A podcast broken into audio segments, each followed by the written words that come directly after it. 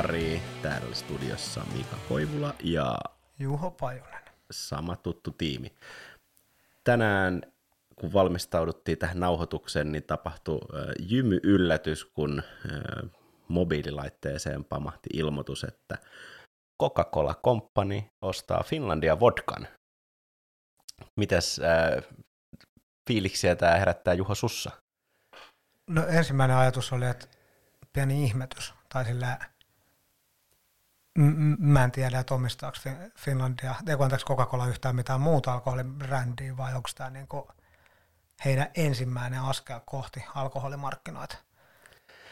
Koska tämä uutinen tuli todellakin niin puskista ja ei, ei ollut koskaan käynyt mielessä tai tiennyt, että on jotain tämmöisiä liikkeitä tapahtumassa, niin Tiskillä työryhmä, tuossa kun se mikkejä virittelit, niin yritti perehtyä aiheeseen ja löytyy tämän- tämänhetkisten tietojen perusteella, että Coca-Cola Company omistaa siis yhden hard seltzerin, se olisi niin kuin ainoa, mutta he on äh, jaellut eri alkoholeja ja on ymmärtääkseni jaellut myös Brown and Formandin tuotteita ää, ennen tätä, johon siis Finlandia Vodka kuului vielä, tai tällä hetkellä vielä kuuluu, mutta Brown and Formandilta ollaan siis Finlandia Vodka ostamassa. Mä nopeasti löysin uutisen, että tota Brown Forman on ostanut se silloin 2000 ja viiva 2004 osissa ää, Alttialta. Ollut siitä asti ja nyt se on mennyt 220 miljoonaa dollaria on ollut kaupahinta nyt. Tai siis se on hyväksytty. Tämä kokiksen hinta. Kokiksen hinta nyt Joo. siis.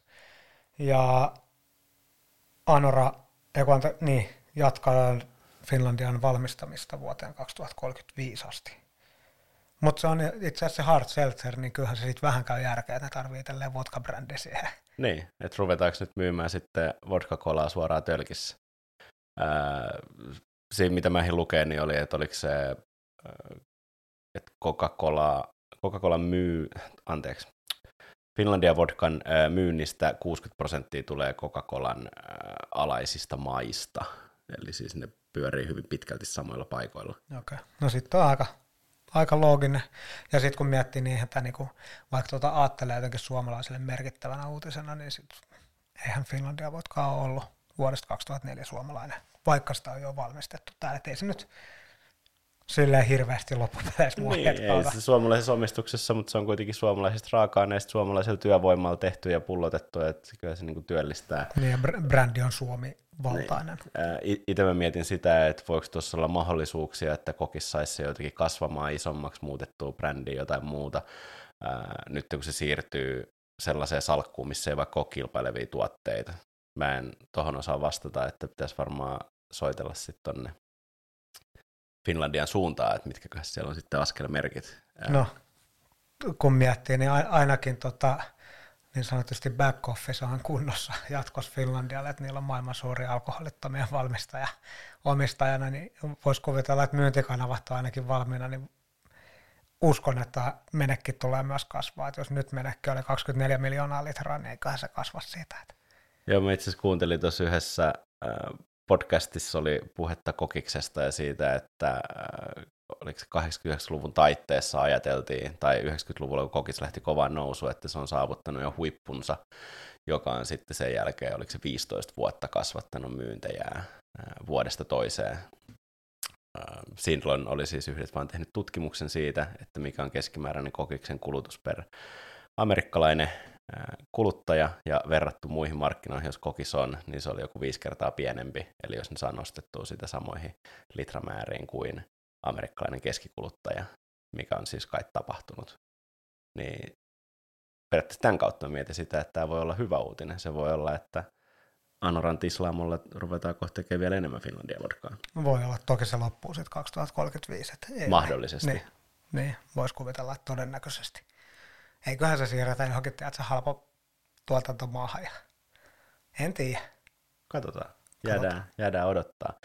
Ää, Mutta joo, se oli, se oli tällainen ää, ainutlaatuinen tapahtuma, mitä meille koskaan ennen tapahtunut tota, Tiskillä podcastien historia-aikana, että kesken nauhoitusvalmisteluiden pärähtää tämmöinen uutinen ää, puhelimeen. Mutta mitäs muuta on tapahtunut viime aikoina? Kesälomat lähenee, Suomeen on saatu uusi hallitus, tai sitten kai vielä virallisesti niin, nimetty. Tai, niin, ne tuli sieltä neuvotteluista pihalle seitsemän vai kahdeksan viikon jälkeen ja tuli hallitusohjelman kanssa ulos. Ei ehkä pureuduta kaikkiin kohtiin, koska... Valitettavasti Tiskille-työryhmä ei ole ehtinyt käydä läpi tätä kuulemma 3-500 sivusta pläjäystä, mutta siellä oli kuitenkin yksi kohta, joka sitten koskettaa meidän alaa jonkun verran, eli siis, ää, tai muutama, mutta ehkä paneudutaan tuohon, että kaupoissa myytävien alkoholituotteiden rajaa nostetaan 8 prosenttiin, jos se on käymisteitse valmistettu. Joo. Menikö se vähän epäselvästi? Niin, siis jos tällä hetkellä raja on 5,5 ja se saa olla ihan miten vaan valmistettu, niin jos mä nyt ymmärsin oikein, niin jatkossa pyritään siihen, että kaupasta saa myydä kahdeksan pinnasia, mutta niiden pitää sitten olla niin 5,5-8, niin pitää olla käymisteitse valmistettu, eli käytännössä oluita, siidereitä, viinejä. Ja lonkerot sun muut jää vielä sinne 5 Joo. Ja. Ää, mitä ajatuksia tämä herättää sussa? Voit ajatella nyt vanhana ää, PT-kauppamyyjänä, tai siis ää, teit töitä, niin. yhteistyötä PT-kauppojen kanssa, tai sitten yrittäjänä tai kuluttajana. Niin varmaan tuota voi oikeasti miettiä monelta kantilta. Kuluttajan kannalta ja pienpanimoiden kannalta samalla vapautettiin pienpanimoille se, että ne saa myydä kahdeksan pinnaa, vaikka se olisi yli 500 000, ja pientislaamot. Ja pientislaamoille joka, ainakin mainittiin, että he sais suoramyynnin. Joo, et mä, mä uskon, että silleen se on tosi hyvä juttu. Se on panimoille tosi hyvä juttu. Öö, kuluttajalle lähtökohtaisesti valikoima laajenee päivittäistavarakaupoissa. Sen pitäisi olla ihan hyvä juttu. Ravintoloille en oikein tiedä. Tai silleen. Ja sitten, no, mä oon vapaan markkinatalouden kannattajana sitä mieltä, että kaikki mikä on lähemmäs siihen, että monopoli purkautuu, niin se on hyvä juttu.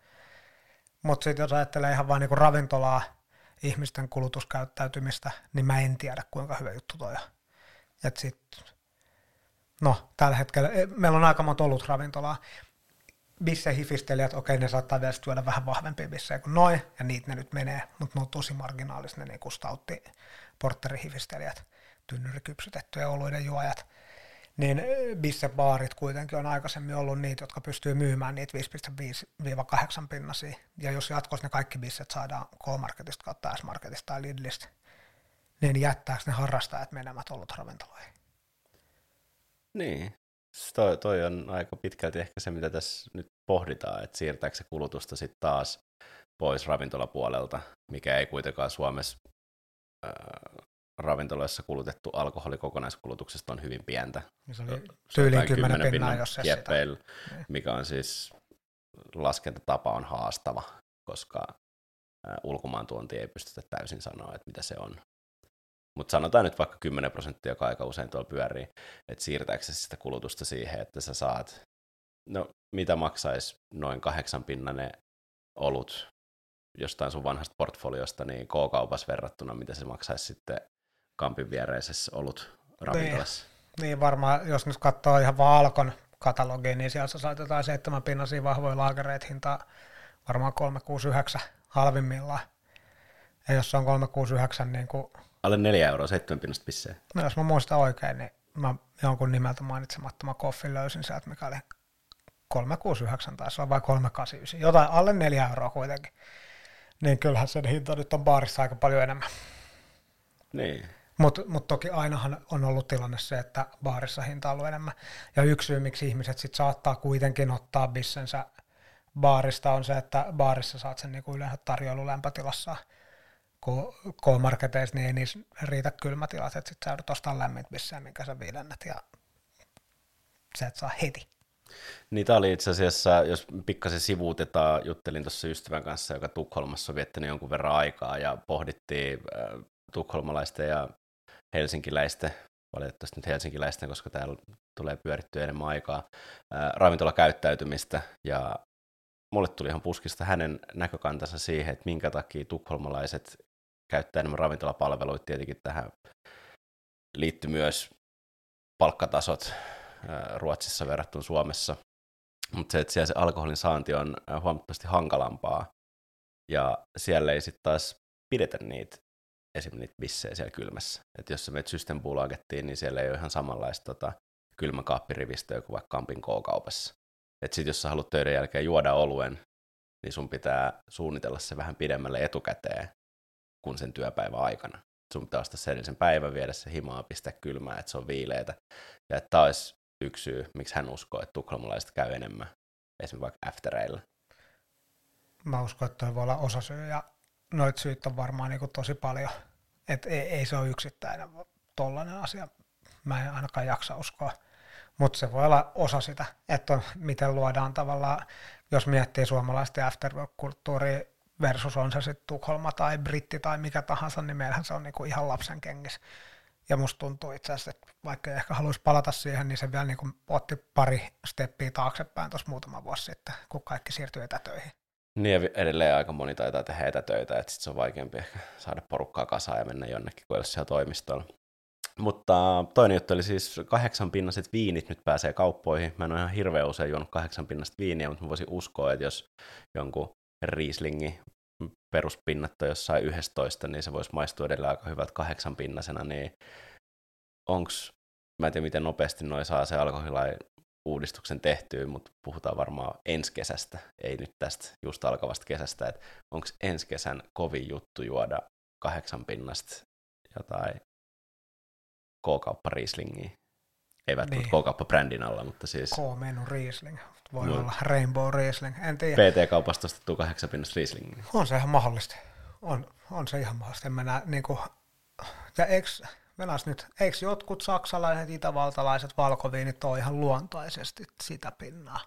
Kyllä, tuossa kun googletteli, että kuinka paljon löytyisi kahdeksan pinnasia valkkareita, niin Suomessa oli jo tuommoinen kourallinen, ainakin nopealla googlauksella löytyi tuotteita. Veikkaa, että kohta on aika paljon enemmän kuin kourallinen. niin, se voi olla. Äh, Alkon tota, puolelle palautetta, että voisitteko laittaa sinne haku kenttää, että pystyisi etsiä tuotteet alkoholipinnan perusteella. Se olisi nopeuttanut tätä prosessia. Mä oon joskus kanssa itse asiassa yrittänyt. Ja se ei ole vaikea homma heille tehdä. Hei, Alkosta muuten vielä toinen juttu, koska noin puoli vuotta sitten kävin Alkossa ja kysyin, että voisiko ne niihin äh, hyllyjen tägeihin kirjoittaa maahantuojien nimet, koska itse yleensä haluan nostaa viinin joltain sellaiselta maahantuojalta, jonka kanssa teen muutenkin yhteistyötä, että ihan sokkona niitä valitse. Ja se on kauhean työlästä sitten mennä appin kautta katsomaan maahantuojia nyt ne on lisätty sinne kaikkiin Onko? tuotteisiin. Oho, no se on hyvä. Jo, ehkä, johtuen ehkä siitä, että he joutuivat lisäämään yhden tuottajan ää, nimet sinne, niin viimeksi kun kävin ympäritalon alkossa, niin jokaisessa tagissä lukee maahantuoja. Mä Kyllä uskon, että se on asiassa susta lähtöisin. Saan noit palauttaa ja ne ymmärsi siellä, että mikä, mikä, mikä on meidän vakioasiakas, että nyt kuunnellaan häntä. ja se käy joku kolme kertaa vuodessa ehkä alkossa. Kolme kertaa päivässä ympyrätaloja alkossa. Ja tota. Silloin ne ilmoitti mulle, että siinä on niin paljon tekstiä, että ei sinne mahu. Nyt mahtu. Vitsi, miten Nyt kiva, että mahtu. löytyi tilaa. Niin. Joo. Joo. Ja itse asiassa muuten tästä päästään vielä siihen, että tuossa hallitusohjelmassahan oli kirjaus, että puoliväliriihessä katsotaan, tai siihen mennessä tehdään selvitys siitä, että 15 pinnaset menisi myös tota, päivittäistavarakauppoihin, joka sitten kyllä olisi ihan vihoviimeinen Alkon kuoliisku, koska tuo kahdeksan pinnaakin, niin se tulee tiputtaa Alkon kaljamyynnin ihan niin kuin häviävän pieneksi. Ja sitten kun sä laitat vielä 15 pinnaset, niin sitten Alkolle ei jääkään kuin liköörit ja väkeä. Oletko koskaan katsonut, mistä tuotteista koostuu Alkon myynti? kuinka iso osuus on vaikka oluen myynti? Olen katsonut joskus, mutta en enää muista. No, siis alko olut, siis Alkon merkitys olut kauppiaana on tietysti vähentynyt vuosi vuodelta. Että jos se 4,7 5,5, niin se vähensi niiden olut kauppaa. Ja nyt kun nostetaan kasiin, niin se käytännössä vetää alkoolut kaupan niin kuin tosi pieneksi. Se on kyllä ihan varma. Siis, äh, mä näin itse asiassa vähän aikaa sitten just semmoisen käppyrän, missä näytettiin sitä äh, myyntien koostumusta ja siinä oli jotain ehkä viisi vuotta listattu, niin mun mielestä viinimyynti oli varmaan jotain 60 prosenttia. Se oli siis ihan valtava osuus alkon myynnistä oli viiniä. Joo, mä uskon, mutta en, en, en muista kyllä en. Pitää en ehkä ole katsonut edes tuollaista niin diagrammia. Taisi olla niiden omien sivujen ehkä linkkarista tullut vastaan. Mutta joo, se on kyllä, tätä voi kyllä ehkä vähän mutustella silleen nyt tällaisena pehmeänä kokeiluna, että ne viinit nyt taitaa olla sitten pikkuhiljaa tulossa sieltä kohti niin, niitä kyllä, kyllä tämä on mun mielestä askel siihen suuntaan, että Alkon monopoli tota, kaatuu. ja murretaan. Mutta sit mä tiedän, että tuolla on maahantuojia, jotka kannattaa alkoa, mutta kyllä mä oon sitä mieltä, että se on hyvä asia kaikkien kannalta, koska sitten samaan aikaan nettimyynti vapautetaan, joka tarkoittaa, että sitten niinku valikoima on oikeasti aidosti lähes kaikille saatavilla missä tahansa. Mutta joo, Al- Alkon monopoliasemasta ja tästä on siis aikaisemmin jo nauhoitettu kokonainen jakso, että jos joku haluaa kuunnella sen aikaisia mietteitä puolesta ja vastaan, niin löytyy, taitaa olla nimikkeellä Oy Alko AB. Niin onkin, totta. Mutta tota, joo, samalla siis tullaan vähän muuttaa verokantoja, eli oliko näin, että oluiden Bisset alas, viinit ja väkevät vähän ylös. En mä tiedä, mikä on onko vähän ylös se oikea termi, mutta näin se oli, että bissevero madalletaan ja viini ja väkevät kasvatetaan. En mä, niin kuin, No tästä tuli keskustelu silloin, ennen kuin noin nyt tuli sen esityksensä kanssa ulos, että jos viinit tulee kauppoihin, niin ää, vähentääkö se kotimaisten oluiden kysyntää, eli asettaako se tavallaan niin kuin kotimaisen tuotannon ää, huonompaa valoa.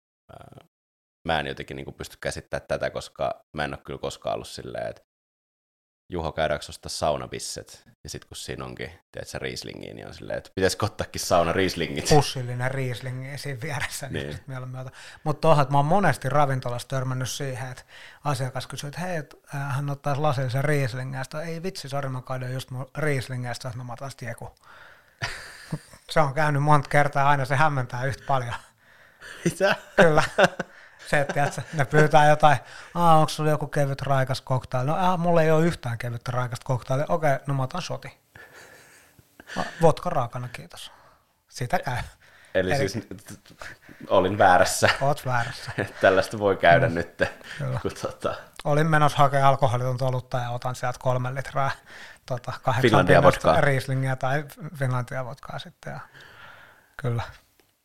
Mutta joo, jäädään odottaa, että vaikuttaako tämä nyt sitten niinku ravintolatoimintaan, koska ää, jos saatavuus helpottuu, niin ehkä se kilpailu siitä kotisohvasta tai puistosta verrattuna sitten niihin anniskelupaikkoihin, niin se kiristyy, mutta toivotan tsemppiä kaikille ravintoloille, että pitää sitten yrittää keksiä muita verukkeita, että minkä takia istua sitten siinä terassilla eikä siinä terassin toisella puolella olevassa puistossa.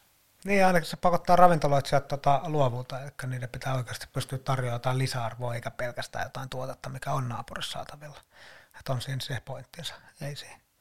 Mutta samaan aikaan mä olisin kyllä toivonut, että se nyt on varmaan aika monen ravintoloitsijan toive, että vetäisi niitä niin kuin rafla-alkoholialvia alas, mutta ei tule kyllä varmaan toteutua. Ei, nyt sen nostetaan muutenkin verokantoja Niin, nyt- kirjoissa ja tapahtumalipuissa Niin, ja alennetuissa, takseissa. niin, alennetuissa verokannoissa nostetaan 10-14. Mutta ei onneksi nyt nostettu sitten ruoka-alveja kuitenkaan sen kahteen neljään, mitä jossain ehdoteltiin, että no, onneksi kaikki nostettaisiin sinne. Mä veikkaan, että sen takia ei voinut nostaa, kun ruoahinnat on räjähtänyt muutenkin viimeisen puolentoista vuoden aikana, niin ei oikein voi laittaa ekstraa päälle. Mitäs muuta sitten? Onko kesävinkkejä? Ei kun hetkinen, Unreasonable Hospitality-kirja. Mutta eikö se ole sun kesävinkki? No se voisi olla mun kesävinkki. Itse asiassa mulla on kesävinkki. Äh, suosittelen lukea Unreasonable Hospitality-kirja.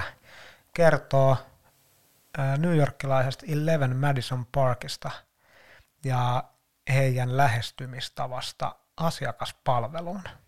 Onko heillä tähti? Mä oletan, että kolme, koska heidän tavoite on saada neljä, mikä on mahdottomuus. Mutta joo, eli siis kolmen tähden Michelin ravintola New Yorkissa, Upper East. Eleven Madison Park, en mä tiedä missä siellä on. Mä en tunne New Yorkia, kun mä oon käynyt vuonna 2000 viimeksi, niin tota, mutta siellä jossain, ja heidän niin lähestymistapa asiakaspalveluun ja ylipäätään ravintolan pyörittämiseen silleen, että ravintolasali ja keittiö on tasa-arvoisia. Et kun meillä on, no lähestulkoon aina kaikki ravintolat, niin puhu, niistä puhutaan keittiön kautta. Että puhutaan, he keskittyvät johonkin tiettyyn ruokaan, niin heillä keskitytään siihen saliin ja kaikki päätökset tehdään niin kuin tasa-arvoisesti. Joka on ihan, ja siis ylipäätään se on tosi makea kirja, paljon kikkailua, niin kuin asioita, mitä ei ikinä voi toteuttaa Suomen kokoisessa maassa, mutta sitten siellä on hyviä ajatuksia, mitkä mun mielestä soveltuu meidänkin kaltaisen bagel-baarin pyörittämiseen, tai sitten ihan vaikka palasen. Joo, tämä on tota, äh, en tiedä milloin tämä kirja julkaistiin, mutta se on kyllä niin kuin pomppinut mun omassa somessa. Taisi olla loppuvuodesta, viime loppuvuodesta, niin. tai sitten ihan alkuvuodesta jompikumpi. Todella moni on nostanut sitä niin kuin esille, ja äh, laitoin sen omaan kirjajonoon, mikä valitettavasti tarkoittaa sitä, että se on varmaan ehkä vuonna 2024, kun pääsen sitä sitten kahlaamaan. Mutta äh, ystävät, jotka sen on lukenut, niin on siis tullut palautetta. Kaikilta oikeastaan tuli jotain hyvää. Vähän on tullut palautetta, että se on vähän liian äh, American. New Yorkissa voi tehdä tällaisia juttuja. Niin mikä fiilis sulla? Onko, onko, se enemmän kokonaisvaltaisesti hyvä vai meneekö se vähän liikaa sitten rönsyilee jonnekin? Mun mielestä se on kiva. Mä tykkään lukea tuollaisia kirjoja, että se ei mene niinku puhtaasta opetuskirjasta myöskään.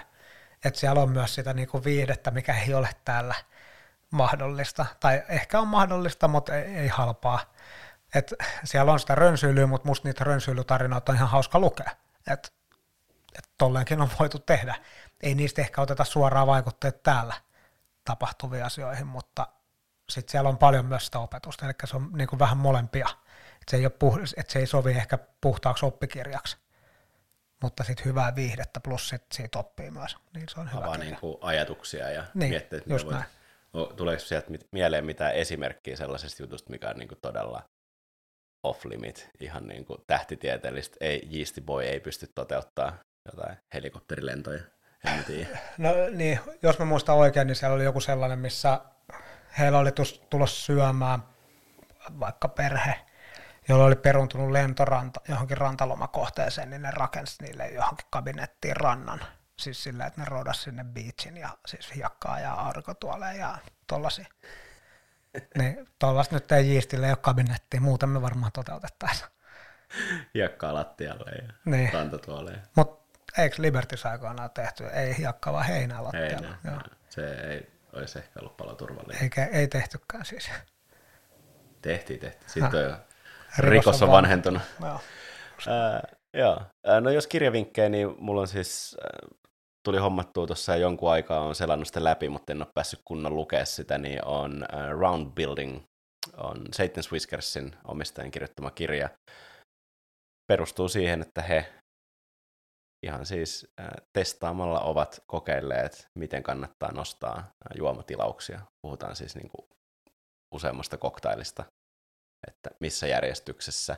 Ja jos sulla sitten ei ole pakkasessa, niin miten se järjestys muuttuu tai mitä muutakin, niin hyvin tämmöinen niin tekninen ää, kirja, ja sitä on myös kehuttu todella paljon. Ja tämän ajattelin tässä kesäaikana sitten lukea läpi. Onko se kuinka pitkä? Ei kuulosta pitkältä. Ei, aika tuommoinen perus paarikirjan mittainen, mitä kai siis varmaan se 150 sivua. Kuulostaa. Kuka, kukaan mielestä... ei nyt näe, mutta mä näytän, että tuommoinen ehkä kahden iPhonein paksunen. Kaksi iPhonea, ei kaksi senttiä, vaan kaksi iPhonea.